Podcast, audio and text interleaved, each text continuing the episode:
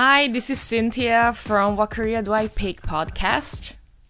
This is a place for you to hear from different professionals working in different industries and disciplines and learn about what they do for work and why they enjoy doing what they do. The goal here is for you to learn about the different types of jobs that are out there with the hope of potentially giving you a little bit of clarity in terms of the type of career that you might want to follow after graduation. Today, we will be talking about continuous improvement. And I'm very excited about this episode because continuous improvement is a super interesting discipline that not many people know about. I'll be discussing continuous improvement with Daniel Moylan, who has over 10 years of professional experience overall, including over 5 years of experience in the continuous improvement field. And today, he is a continuous improvement leader with a passion for improving ways of working. He's a great example of someone who has started his career in one place and has pivoted into a different direction in order to pursue his passion. One of the key takeaways here is that it is okay if you decide to change gears and pursue a different career pathway later down the track. It is just part of our journey as we learn about ourselves and about the world as well. So let's make a start. Hello.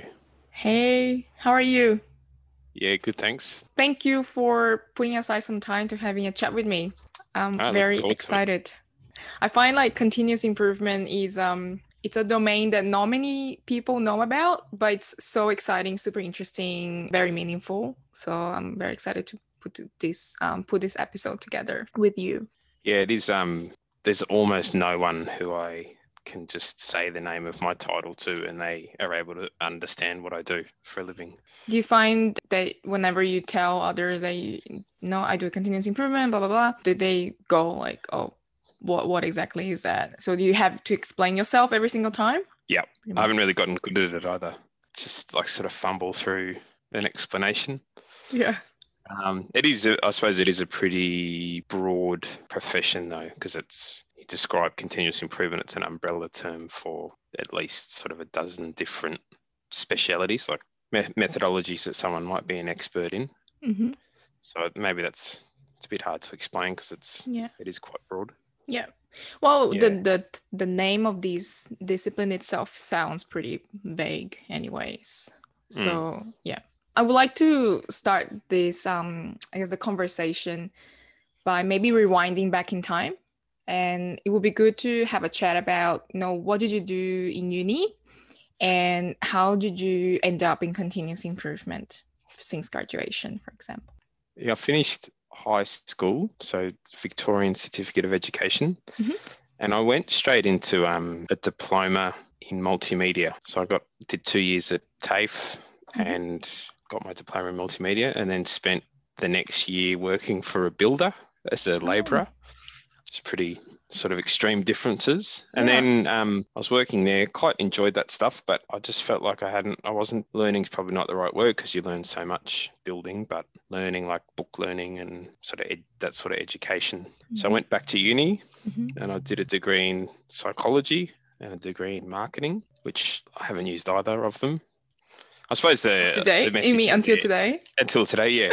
I suppose the, the the message in there is that there's not always this direct correlation like do marketing at university, get a job in marketing, do psychology, get a job as a psychologist. Like there's there's just so many jobs out there that challenging yourself might just lead to something else. But then I I had a range of jobs, did a bit of travel, had a range of jobs that I just fell into because a guy that I was living with in a shared house had an opening at their work, or one of those was a building job, and the other one was at a um, financial State Street. They're called. Uh, um, Financial what do they do? planning. It's kind of a financial advice, but for other companies, Ah, okay. investment management for in- institutional investors. But yeah, they got. I think they got private arms in Mhm. there.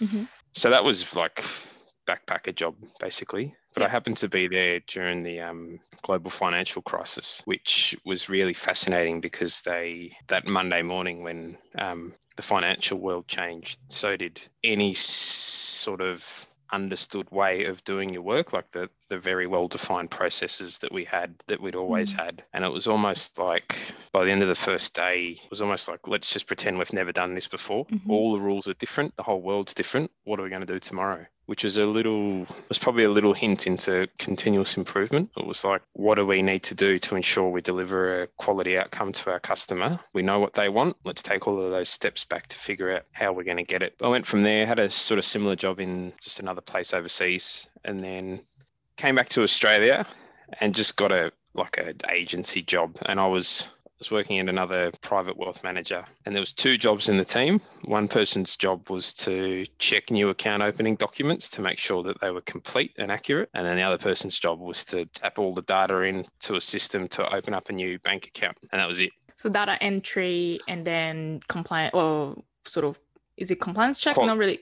Quality check. quality assurance Yeah. quality assurance and then yeah data entry i think i was doing that for about a year but there was a really big moment in there where the only time i'd worked in a really process driven job before that i worked at macca's for a while when i was in my teens and at mcdonald's someone has figured out the very very very best way to do everything to ensure that the cheeseburgers are exactly the same like you're in anywhere in the whole world, you bite that cheeseburger and it tastes exactly the same. And they've put so much work into making that moment. And you think about they've done it with coffee. Yeah, coffee from McDonald's anywhere, it tastes exactly the same. It's like it's pretty good. And all the effort that they've gone into those standards all the way down the supply chain to the moment, like all the kids in the back doing their little bits to deliver that product to the customer. And the variation's tiny. They're able to just do it over and over and over again.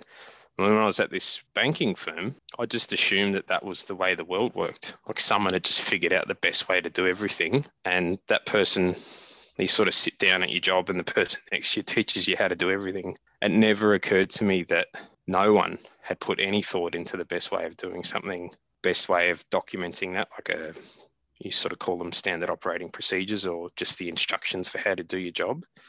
And that everyone was just sort of having a crack, like just just sort of churning through, trying, trying, trying. I remember someone saying to me, "You're getting you're getting to know this job pretty well. Would you mind reviewing our standard operating procedure to see if you can make any improvements, to see if you can um, streamline it at all?" And I just remember sitting there thinking that having that McDonald's in my mind, I suppose, just thinking, how is it possible that this hasn't happened? Like, that's how are we opening up all of these bank accounts just like just through sort of luck, not by design?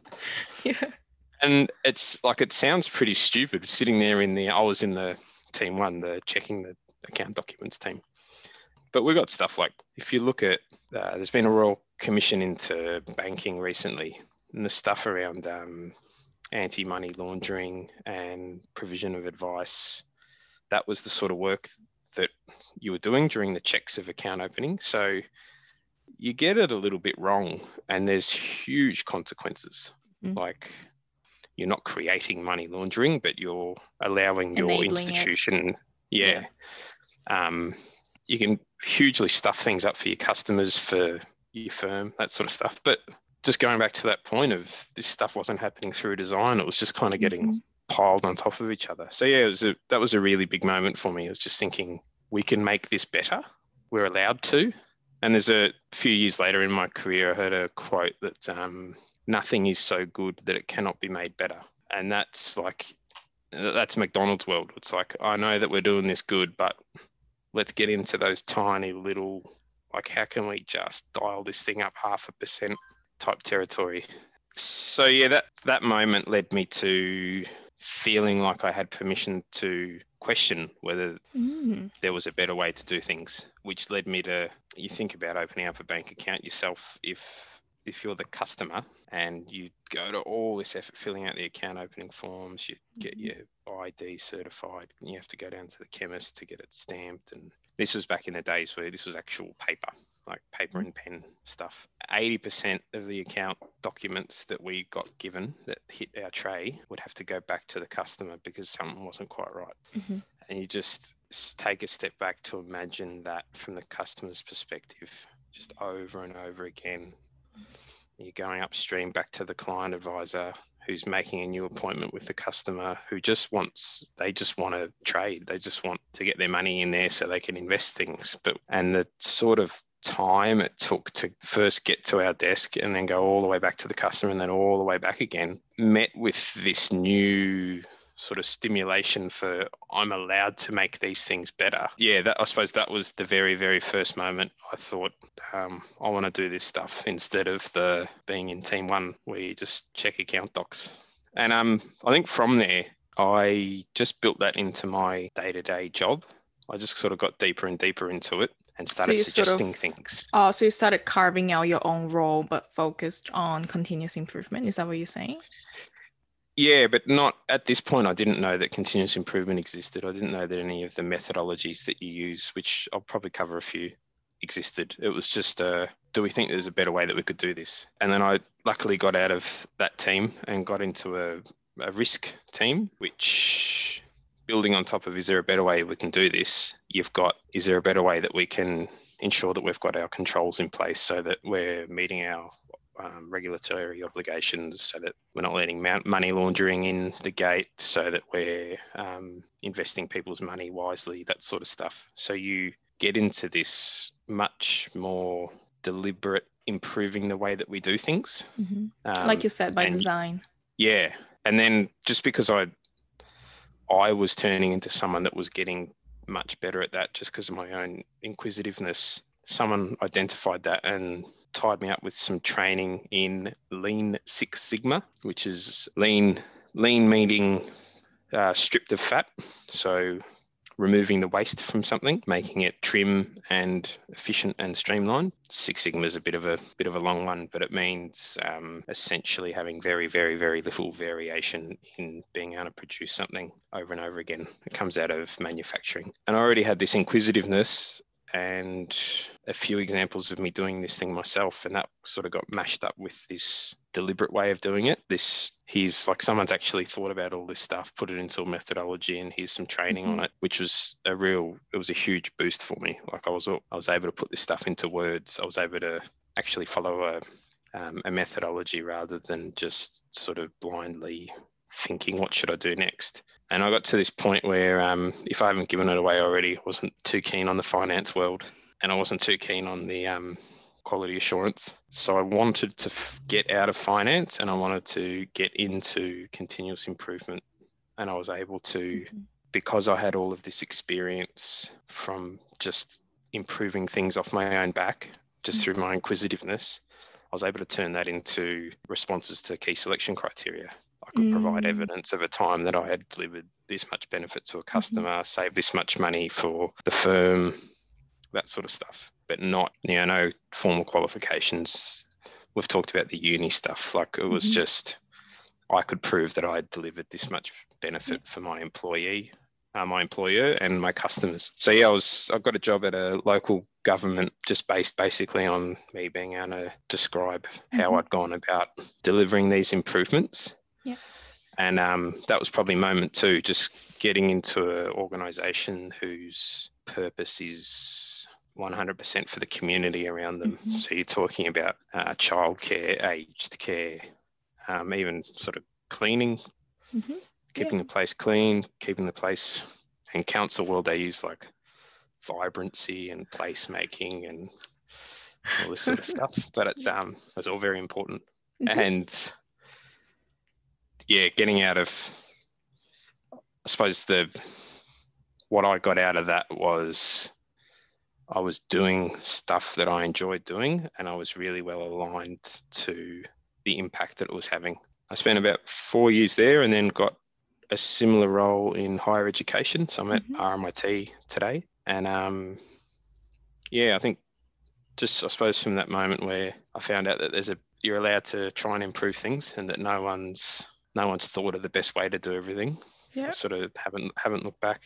It, it's funny. I think um, if we are sort of embedded in an environment and this is all we know, this is all we learned, such as McDonald's, um, for example, um, thinking that you know this is the way, this is the normal way of doing things.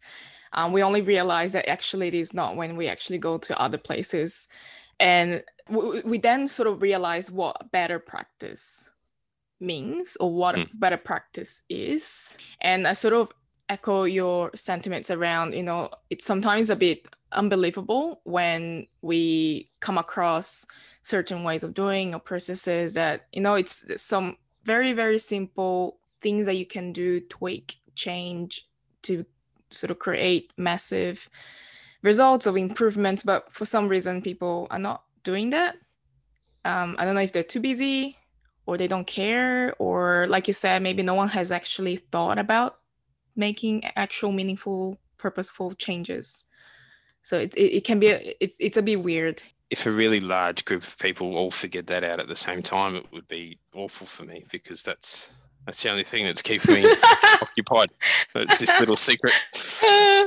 yeah. yeah. But I do think I do think um like my, my personal opinion is I do think we should have separate teams or dedicated resources that are focused on continuous improvement focused on making things better not only for staff within the organization but also for customers.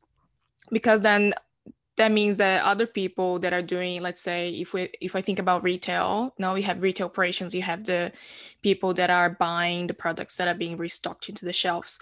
Those people can actually focus on their day-to-day job instead of thinking about okay what are the things that i need to change here here and there but do you know what i mean like they can focus mm. on the core piece of work and then continuous improvement like people with um more maybe capacity uh, dedicated resources with more capacity can have that focused approach to improving the way things are done from beginning to end. The, I guess this is my I don't know what what do you think? Do you think everyone should be doing continuous improvement? Yeah, I, th- I think um there's a balance in there, but if going from a really um, idealistic model, you'd want the majority of people to have a level of awareness. Mm-hmm. Um, and I was to explain that practically, in a model where it's um, I'm in the continuous improvement team and I do 100% of the continuous improvement activity, and the retail employee does zero, then it's almost like when I, if I was to improve something for them, it's like they just drop something at my, I call it a shop front. They just drop something on the counter. I take it to the back room and fix it. I bring mm-hmm. it back and I go, it's fixed. Mm-hmm. And they never figure out why. Why did it change? What's changed? Mm. And what do I have to do differently now? Mm. So we talk about that. Um, if you want to, you to improve something, make a change, you make it better, and then put a chock behind it so it doesn't roll back to where it was. Uh huh. Yeah. Or another way of explaining it is um, when you fix something, shoot for a hundred year fix you don't want to come back and be fixing the same problem in a few years' time. So mm. if there, if everyone, well, not everyone, but a lot of people have some sort of understanding of the ability to identify wastes, mm. inefficiencies, that sort of stuff, mm-hmm. And enough ownership of the solution to be able to say, we wanted to do this, we made these change for these reasons, and that's why we do things this way mm. now. Mm. Um, yeah. Because a year later, the person that you delivered the improvement to has left. Someone yeah. else comes in, they go, why don't we do it this way? and, you know, that's, that's, worse than the original way, or yeah. definitely worse than the way that you'd improved it to. So, yeah, I think um, at, at the very least, you want some level of understanding there, and that um, perfect world would be everyone has a reasonable amount of understanding. Mm. And you can imagine the power of um, the standard sort of project delivery where you mm. pump a huge amount of resource into a project that takes a long time to deliver mm-hmm. versus almost everyone in the organization working on their own little incremental improvement. Mm-hmm. So you're doing many, many, many, many little things that costs almost nothing versus very few mm. big things that costs a stack load of money. Mm. That's your sort of that's your two dynamics at play, I suppose. Mm. Yeah. And the I'm obviously very biased towards the incremental one, but um, you can imagine the sort of risk that you that you don't inherit through incremental improvement that you do in that big project stuff. Mm-hmm. Like you do something very small very often, and you've got you don't have that sort of barrier to exiting. Yeah, yeah it's subtle enough and and and small enough for people to be open to it and learn how to change their little like their ways of working and actually adopt mm. this new improved practice yeah mm. Mm.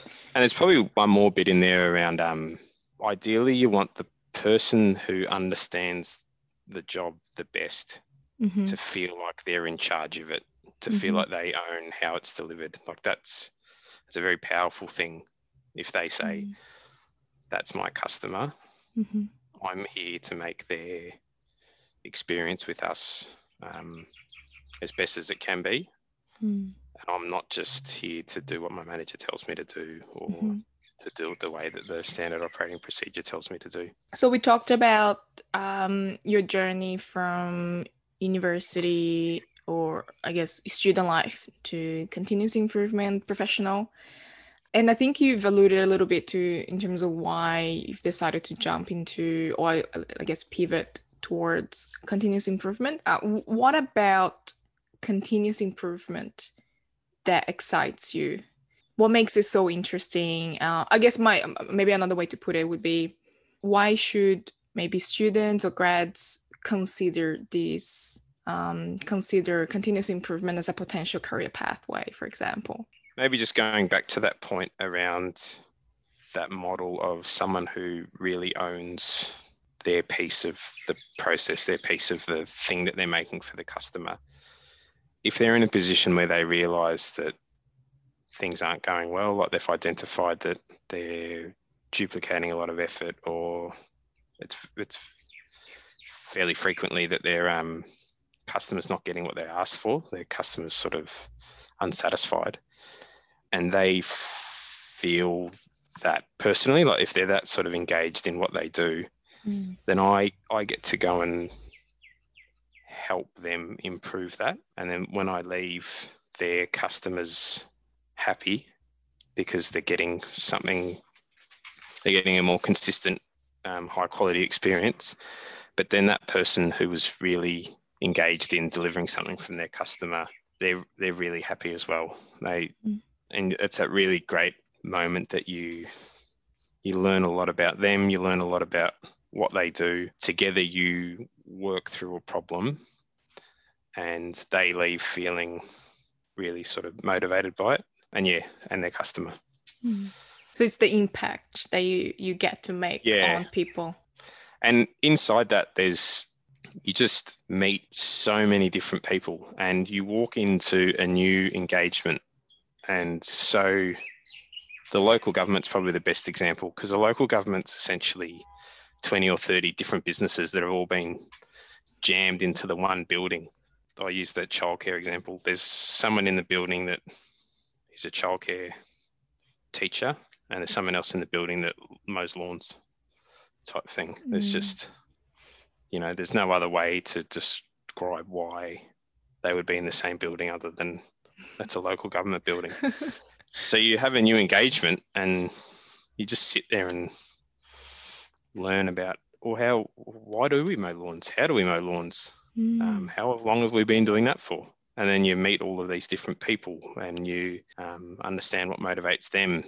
And then you if that's one meeting for example you leave that meeting room in the old world Mhm. um, or you get off your zoom chat and you go into another meeting and it's a completely different problem completely Mm. different um, occupation Mhm. a completely different bunch of personalities and you just there's something i suppose that it takes a certain that's not for everyone i think but there's that real personal side to it Mhm. um, which isn't always it's sometimes a huge challenge like i know you've um, got a huge consulting background and you'd probably appreciate that more than anyone you um you don't really get an option there Mm. so you just have to find a way to make it work but Mhm. that's quite motivating. And the last bit's probably, um, I suppose, that example of being the person who checks the account documents. Mhm. You don't actually do anything anymore. You sort of work on people's businesses, but you don't work in them anymore. Mhm. So you never, you probably never work on something for long enough to get really sick of it. You Uh-huh. get that really nice honeymoon period. You understand it pretty well. Hopefully, it goes well. Doesn't always go Mm. well, but then you're out before you've gotten to that point where you're like, Mm. I've mastered this and I'm sick of it. Yeah. Yeah. Yeah. So Uh, it's it's sort of like um I suppose if you're a builder, you finish one building Mhm. and then you start another one, and that's almost like a career change. It can be really mm-hmm. sort of refreshing. Changes as good as a holiday. Mm-hmm. You get to experience that feeling quite a lot. Yeah. Just new, new problem, new people. Yeah, yeah. I I relate to that because in like in consulting, we worked in projects as well, and one of the great things about consulting is that um, a project has a finite end, so it ends after maybe four weeks or six months. So you do get that diversity. So you get to work in different projects with different people, with different clients, different industries. So you get that diversity. You get to learn a lot. Um, like continually, you you're continually challenged. Continue, you, you get to continually learn. Uh, so the analogy that you gave about, you know, it's like changing jobs every single time. So everything's, you know, um, you get the freshness mm. at work, but also on the so on, uh, on top of that you also get to you don't get bored you don't get bored and um, if there is a particular let's say stakeholder or manager or whoever that might be you know a bit unpleasant to work with you know that it will end so that's another perk yeah, yeah, yeah. Yeah. Yeah. So not a, not a prison sentence. yes. Yes. Yeah. So that was one of the great reasons of doing consulting project work for me. Yeah. Mm. So I can relate to what you yeah you just said. Before we sort of uh, unpack uh, continuous improvement a little bit more, would it be possible to explain briefly? I think not based on the conversation today, we've gave a pretty good description in terms of what it is. So actually, I don't know if we need to do that. I'm just wondering whether you could explain, you know, for someone that's never heard of continuous improvement, uh, how what would be the best way to sort of explain to this person what it is? I'm still not good at it, but my latest attempt to explain it is through an ex- is through examples. I think you use an example where a lot of people are familiar with, which might be like a utility company or a um, telco or something.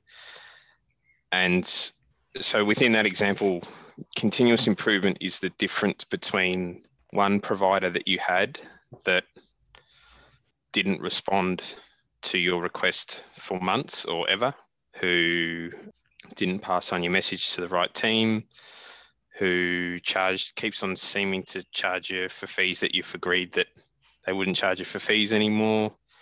All of those annoying things that the customer feels that the teams inside the um, whatever company it is they don't really care about too much because they're sort of well sorry internal policy or that's the way we do things here or um, mm.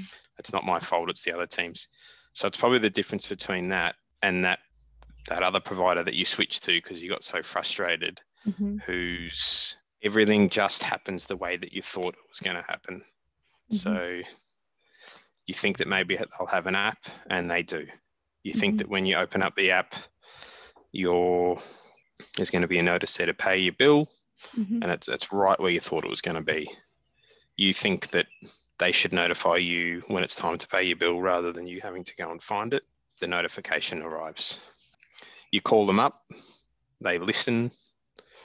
They've got the sort of ability to make a few decisions there on the spot.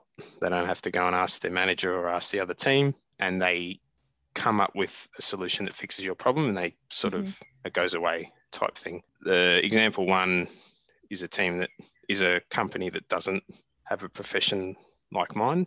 Mm. And example two is a company that lives and breathes the stuff Mm. They um, they're completely focused on delivering quality to the customer, and they understand that that's all that matters in business. You deliver what the customer wants over and over, over, over mm. and over again. You get customers, you keep them, mm. and you cut all of the other cost out of your business that is anything unrelated to delivering quality from the customer's perspective. So continuous improvement works well for not only you know processes or ways of working that are maybe internally facing but also externally facing so it can be about the customer but it can also be about improving certain ways of working within, let's say, a finance team. So there's no the delineation, right? So you, in terms of Yeah. your functional scope, it could could cover anywhere in the organization. Yeah, and there's there's many many ways to sort of I suppose understand that dynamic. And one of them is that everyone in an organization, no matter where they sit and what they do, uh, indirectly leading to something that's delivered to the customer. And if they're not, then they should absolutely stop what they're doing. And the other thing is that there is you have internal customers. So no one no one cares about payroll until the pay's wrong Yeah. but they've got every, everyone's a customer of payroll and what they do is they have to be able to deliver the exact same thing every fortnight without one mistake so you know Mm. valuing the customer's perspective in payroll is is incredibly um, important Mm. but yeah I, sp- I suppose that's and there, there's sometimes a challenge in there helping people understand who their customers are and what they value Mm. especially when you're getting like those sort of internal services like finance, um, Mhm. enterprise project type team, IT, maybe for them to really understand that yes, they do have customers. Their customers Just do have needs and Mhm. emotions. yeah. Yeah. Yeah. When it comes to doing continuous improvement, is the focus so if we try to unpack it a little bit more and sort of we discussed a little bit in terms of what customer um what continuous improvement is and who it impacts. If we unpack it and go to the next level detail in terms of how does continuous improvement happen is is continuous improvement typically focused on processes? Is that the starting point? Are you sort of making improvements to processes or it can be more than that? For example technology change so changing your tools or consolidating you know three similar tools and sort of replace it with one tool so at least you're using the same exact tool across the organization for example would that fall into the remit of continuous improvement or is it mainly process related Yeah, I think um, it's a I think it's a really good question. There's, I think in its most like the majority of the work that a um, team like mine would do would start at that process improvement level. But Yeah. um, before I was talking about how there's many different sort of specialities within this big umbrella term, and one of them is service design mm-hmm. where and this is something that I suppose if it's of interest to anyone, you could just type in service design or service blueprinting, which is um, trying to understand a, a whole service from end to end. A service being something that the definition being something that someone can come and ask for. Internal external service. Yep. And then that same person can get, they get something. So when you try, when you, that profession aims to consider the whole entire service.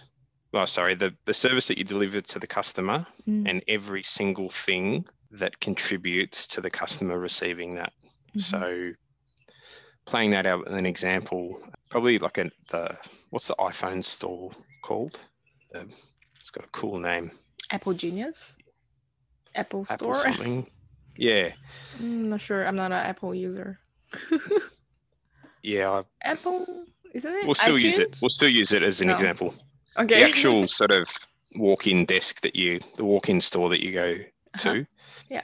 If you're thinking of the service, it's the service starts when the customer realizes that their phone stopped working or they need a new phone or app's not working or whatever it is. And then they go through a series of steps before you've even seen them or you know that they have a need, but they finally walk in the door. Your service has already been going for maybe weeks Mhm. before you were even aware of this person. Yeah.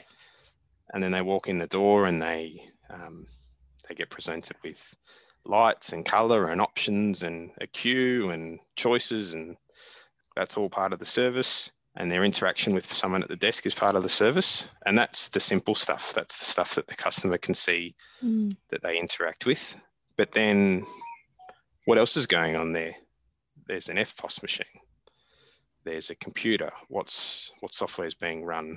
They got some sort of customer relationship management system going on. What's happening out the back? Like if I take their phone off them, I deliver it to a phone technician. Are we Mm. doing that in the post? Is there a courier? Do we have spare parts? All of this stuff Mm. that you like, and to enable that great moment that the customer will have with you throughout that whole journey, all those individual touch points. Mhm. What's all of the things that are contributing Mm. to that moment, Yep. all the way through your distribution channel, your um, your finance, your yeah, the whole the whole gamut. Mhm. and that's i suppose you look at that through within a service there are many many many processes Mhm. and there's some that the customer touches or sees Yep. and there's some that are more indirect so oh we've run out of iphone screens we'll have to order another batch because we know that they take two weeks to get here and you know customer doesn't see it but it, it impacts them Yeah. if it doesn't go well Yeah. Well, if I'm going to the store, I want to make sure I can buy my iPhone. Yeah. So how many how many iPhones are we forecasting to sell Mm. between now and we can get another delivery in? How often do we have to put in deliveries? Do we need a contingency in case there's some sort of shipping issues? Mm. All of those things that make that great moment for the customer a Mm. reality. Yeah, that is that's service design. That's service design and continue. Is that um a sort of part of the continuous improvement umbrella? Yeah, yeah, Yes, and I suppose we might get some. Um, there, there might be some people listening who have heard of continuous improvement, which should be great. And I suppose the point here is that that's kind of my definition of how I see service design as fitting into the umbrella of continuous improvement. So there's so there's continuous improvement, and if we've got service design, are there any other types of functions maybe that fall within the continuous improvement umbrella? Maybe if we focus on, for example, your team, the one that you manage, do they do service design or they do do they do something else that's different to that, but still within the continuous improvement umbrella? Yeah, so we, I suppose the majority of the experience that we have in my team is in what I've mentioned it before, lean, Mm-hmm. Six Sigma, Mm-hmm. and it's probably more of that process focused, identifying the The bottlenecks. those key repeatable things that happen, understanding them really deeply, and establishing whether are they adding value to the to the organization, from the or customers customer. from the customer's perspective. Mm. Is there yeah bottlenecks, duplication? What's the quality like? Are we having to repeat that step often? Mm-hmm. Those sort of questions, and you're when people talk about efficiency and streamlining, that's that's the sort of the most common technique Mm-hmm. Yeah. to deliver streamlining and Yeah. efficiencies. Yeah. Yeah, yeah, the continuous improvement jobs that I've seen, they all require some level of you know, Six Sigma, uh, lean qualifications um, in the job ads. Is there like um, so is that particular um, background? So if thinking about the student who's about to graduate, want to get into continuous improvement, is that particular degree or qualification that they should have in order to become a continuous improvement professional? or to enter into this world, for example? There is. It's most of this like the certification happens through a yeah. Some universities offer it, and it'd be called you'd be called continuous improvement or business improvement. I think there's something around sort of business engineering, but they would all mention this lean lean six sigma. But the most common way to become certified would be through an external vendor that sort of does this stuff, does Lean Six Sigma or does Lean Six Sigma and project management and a few mm-hmm. other things. Yeah. But I suppose the the message there for anyone who would be interested in this work is that you a lot of jobs do say um, minimum uh, qualification Lean Six Lean Six Sigma and the qualifications come in belts like Mhm. I think it's white belt, yellow belt, green belt, black belt, master black belt. Like already.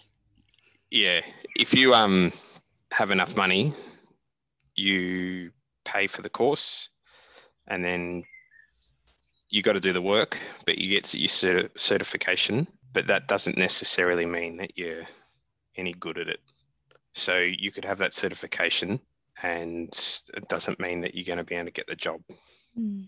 So there's like not to not do that because yeah, and in this world you hear about um, you know people take a lot of pride in being Lean Six Sigma black belts. hmm Um, it's like mastery, but you having the actual experience, I suppose, following my pathway of being able to say, I understood this problem, I did these things and delivered this much benefit. Um, being able to show that in a job interview, Mm. you're probably just as likely to get the job as someone who's got the Mm. the qualification. Well, probably more likely because if they rock up at the same interview and say, Here's my Lean Six Sigma black belt, and you're unable to describe how you've ever used it in a meaningful way, you're probably not going to get the job. So, yeah, it's an interesting one with the qualifications. It's it's probably a, a good example of being able to kind of fumble your way there without having to actually have a certificate, a qualification, like a, a document that you're holding on to. Mm. Yeah. Yeah. It sounds like um, similar to consulting. In order to get into the continuous improvement world, it's less about your qualification, your degree, or what did you do in uni. It's more about how do you use your maybe transferable skills and experience and apply it and sort of sort of demonstrate that they are relevant to continuous improvement essentially so you wouldn't be biased like when you're hiring let's say for grads you wouldn't be biased towards someone that's that's done business engineering versus a bachelor of commerce or bachelor of arts for example or um no Yeah. Wouldn't look at it. yes more about the experience about the maybe character and attributes Yeah, I think um, that's a really, really good point around continuous improvement. It it requires, if it is that sort of entry level, well, not entry level, like grad level, you want. How do I just? I was going to say someone who gets it, but it's um, there's there's a an analy- analytical mind, and that sort of that sort of mind that just likes the. I suppose inquisitive is the right word just wondering why does it happen like that? Why do we do things that way? Yeah, and I think it's if if you don't have that natural feeling um, in your life outside of careers, it, it may not be the right path for you. Mhm. But I suppose if I'm sitting in the interview panel and it's that sort of job where it's someone who doesn't have much experience, like the the job that I'm hiring for, I don't need too much experience. I'm listening more for examples of that inquisitiveness, much, much, much more than I'm looking at Mm. whether someone's got a degree or not, Mm. or for that matter, what it's in. on paper yeah so it's Yeah. about sort of being curious about the problem the challenge that they're facing it can be that doesn't doesn't need to be about work even in their personal lives if there's a problem sort of being curious about why this problem is happening what's the root cause how can i fix the root cause instead of the symptoms for example Yeah. Why Yeah. is this thing actually going wrong? Yeah. And that's, I yeah, to a certain extent, it's something that people naturally have or they haven't, which is absolutely fine. But it's, yeah, you probably find it really frustrating if that's not you Mm, mm. as an, as an occupation. Mm, yeah, because I assume that so like in continuous improvement, you're solving you're solving big problems, and if you sort of come up with a solution or a tweak or change to a process, but you ended up changing you end up changing something that's actually not causing the issue, you might make maybe more you might cause even more issues later down the track because you're not fixing the root cause of the problem. I was just thinking, I'm because I'm in this. Um, I'm obviously in a garage. I had that like an analogy of if you don't enjoy the like if you've I don't know vacuum cleaner breaks down or the Mm, door starts getting jammed or whatever it is. If you Mhm. don't enjoy that bit from realizing that something's gone wrong mhm. to figuring out why it's got wrong. If you're like that, I just want it fixed. I'll go and buy a new one. If you don't, Uh-huh. if that moment doesn't make you tick, then this profession's not for you.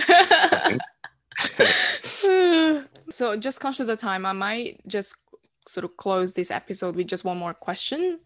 So, if there's a student who's graduating today and they, or maybe they're graduating this year, they're starting their very first job next year, I guess based on your own experience, you know, having you know, studied, graduated, and worked for over 10 years, um, what would be maybe one piece of advice that you will give them as they embark on their career journey? Something that maybe you, an advice that you got in the past that has worked really well for you, or it could be something that you know you wish you had known when you started your career. Could be anything. Any closing remarks for the students or grads? That question around if there's something I, I, I wish I had have known, it's probably finding out what maybe going back to the example of the vacuum cleaner or the door, finding out what makes you tick, what sort of gives you that satisfaction in life, and follow it. Follow it, and it will lead to a career path,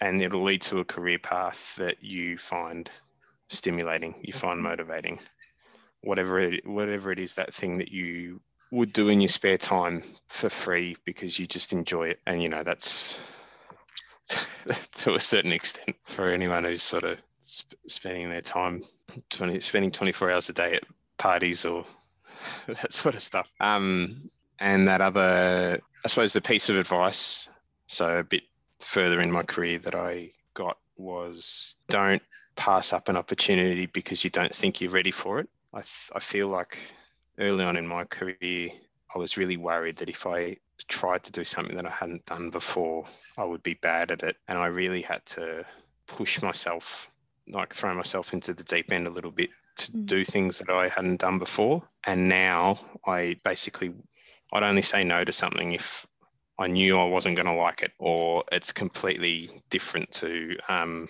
something that I want to do.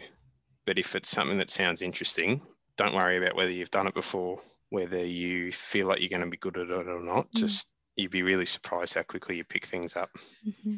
and how sometimes those um, opportunities don't come up again. You never mm-hmm. realize you say yes to something and it, it could be the moment that leads to a great career, a great, I don't know, you, I don't want to make it too rosy, you know, like it's this fairy tale, but you, yeah, don't say no to something because you're worried mm. that you're not going to be any good at it. If that's the only mm. thing holding you back, just say yes, have a try. Um, it's okay to fail, yeah. but you won't. You'll figure it out. Yeah.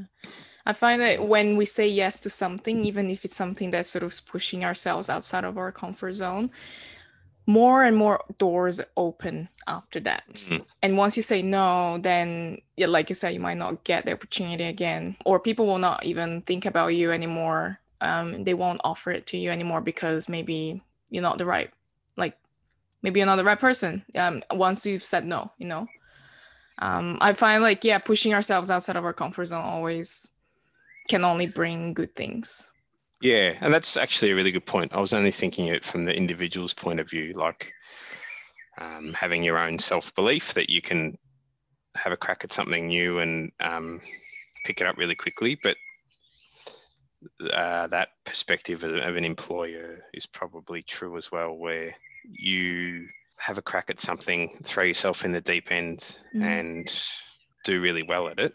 Mm-hmm. That that gets noticed for all time, and you get thrown the next challenge and the next challenge, which is where yeah, you're essentially talking about rapid career development, aren't you? Mm. Yeah, like, um, going down the fast lane.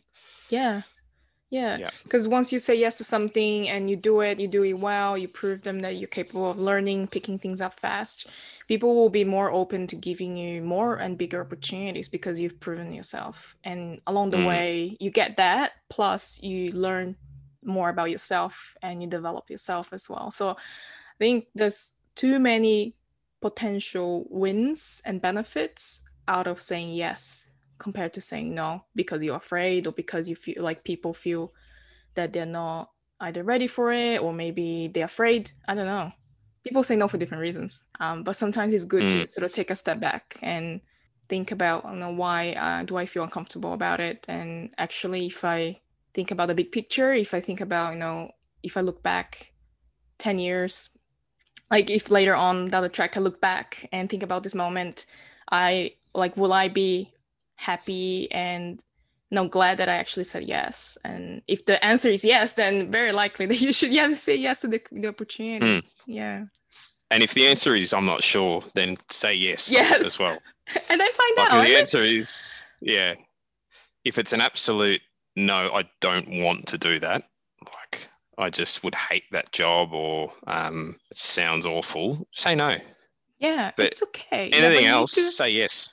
yeah yeah yeah it's okay to say no but i think we need to be more um almost detach or detach ourselves a little bit from it and think a little bit more rationally because our emotions can get in the way a little bit Mm. but yeah thank you so much for having a chat with me dan yeah great catching up and um i hope to see you very soon i don't know when Yeah, absolutely. Yeah. Yeah. Um, thanks for the opportunity and great to chat. yeah enjoy your pleasure. week See ya. So that's it, guys, for today. I hope you enjoyed the episode. Make sure you do subscribe to our podcast so you can stay tuned for the upcoming episodes as well. If there is any specific job that you're interested to know more about, make sure you leave a comment on our Facebook post or message us on Facebook at facebook.com slash career talk australia and we'll try to whip up an episode for you take care and until next time bye